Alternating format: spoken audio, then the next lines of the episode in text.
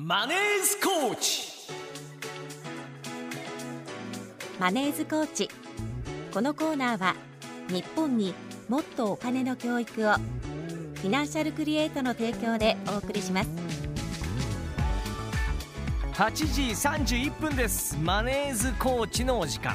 え金融のスペシャリストからお金の知識を育成その知識を貯金していこうではないかというコーナーでございますコーチをしていただくのは株式会社フィナンシャルクリエイト代表取締役の高塚智博さんです。おはようございます。おはようございます。よろしくお願いします。よろしくお願いします。今日はメッセージリスナーの方から届いてます。ありがとうございまごす。紹介します。ラジオネームアキラさんから、えー2022年から2023年にかけて日本を除く先進国では大幅な利上げが行われましたが今後変動型住宅ローン金利はどうなっていくのでしょうかといただいております、はありがとうございます。えまあ住宅ローンもやっぱり気になっている方多いんじゃないかなというのは思うんですけれども、ね。住宅ローンってはい。固定金利とまあうん変動金利ってあるんですよね。はい、固定金利は借りた時からうん。まあ固定ずっと金利が変わらないよというものですし、はい。変動金利はあの買う時ですね。うん。借りる時の金利は安いんですけど、うん。後で上がっちゃうかもしれないよというところがリスクになってるわけですよね。はい。この2つで皆さんお悩みされて、まあ、特に今変動金利借りてらっしゃる方は、うん。なんかこう周りの国は金利上がってるみたいだけど大丈夫ってところなんだと思うんですよ。うんうん。で改めてしっかり、はい、お伝えしていくと、はい。固定金利と実は変動金利ってうん。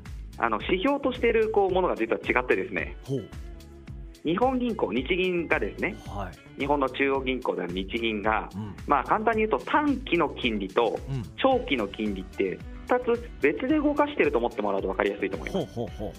長期的な金利の利上げっていうのは行われてきたんですけれども、ううん。そうすると、あのなんていうかね、固定金利の方はこれまで上がってきたと思うんですよ、特に最近ずっと上がってきてると。はい。で短期金利っていうのは、まあ、うん。短期プライムレートっていうのが連動してるんですけども、うん。短期金利っていうのは、もう日本が本当に好景気になって、うん。まあ、持続的なちゃんと賃上げも行われて、インフレもまあ正常に行われてきて、うん。景気が良くなってきたときに初めて上げていくようなものなので、うん。まあ、しばらくは上げにくい状況は続いていくかなというのは思いますね。うんうんうんなので、変動金利借りてらっしゃる方は、まあ、すぐすぐちょっと怖いなっていうのは思っていただく必要はないと思っておりまして、うんはいまあ長期的にはもちろんわからないんですけれども、うん。企業を見ても、まあ、賃上げ行った企業、今年も多分あったと思うんですよ。はいで、きっと来年も行う企業もあるかもしれません。はいはいはい。ただ、これ、持続的な賃上げを行わないといけなくて、そうですよね。まあ、持続的ってなかなか難しいのかもまだ知れないなとは思っています。はい。で、一方で、うん。じゃあ、金利上がらないんですかっていうと、うん。上がることももちろん想定しておかなければいけなくて、うん。問題は上がった時に向けてうん。きちっと対策ができているかどうかっていうところもありますよね。確かに。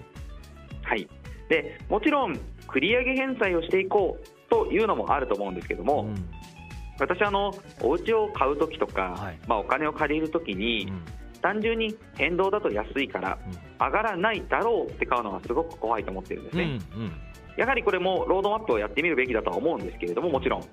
やった前提だとしてもあの変動が例えば固定より毎月1万5000円安いとするじゃないですか。うん。うん1万5000円って確かに大きいんですよ。はいでよくその川残用的に総額を計算してえ変動のがすごい安いからもう絶対変動だよと。総額で200万300万得だもんって言ってうん。変動を選ぶ方ってもちろん圧倒的に多いと思いますし。え思いがちです。はい。不動産売る人からしてもうん。買ってもらいやすくなるんで、はい。まあ、払えますよって言いやすいので、うん。まあ、そっちを進めていくんですよね。うんうん。で金融機関側も変動金利をかあの買ってもらうとリスクがないのでうん。金利上がったら上げていいのであのみんなが変動金利を押しやすいっていうことで変動金利って決まりやすいんですよ。はい。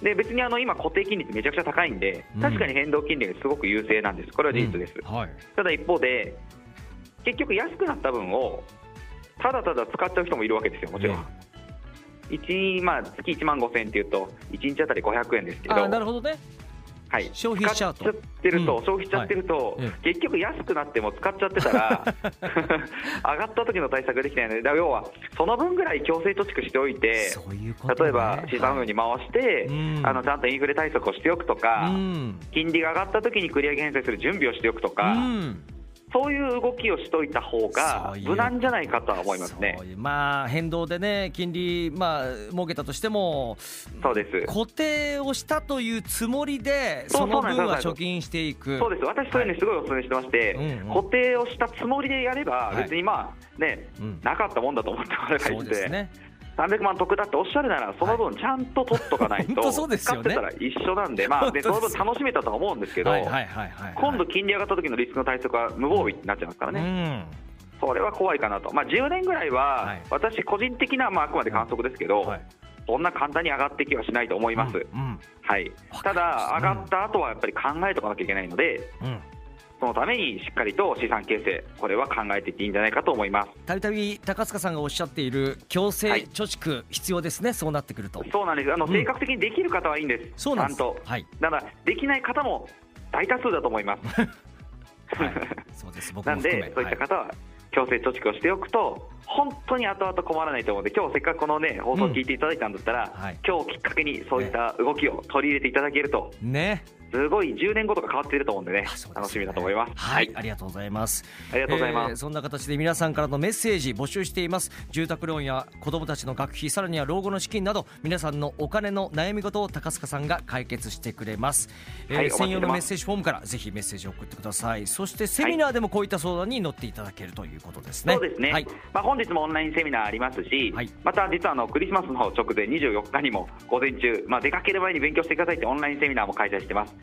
詳しくはフィナンシャルクリエイトで検索いただければと思います。はい。というわけで高塚さんありがとうございました。はいありがとうございました。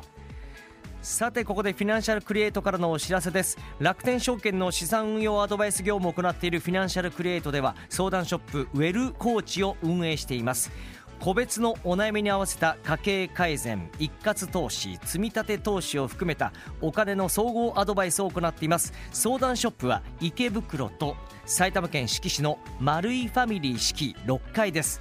また全国からのオンライン相談にも対応しています。詳しくはフィナンシャルクリエイトのホームページや SNS をご確認ください。以上マネーズコーチでした。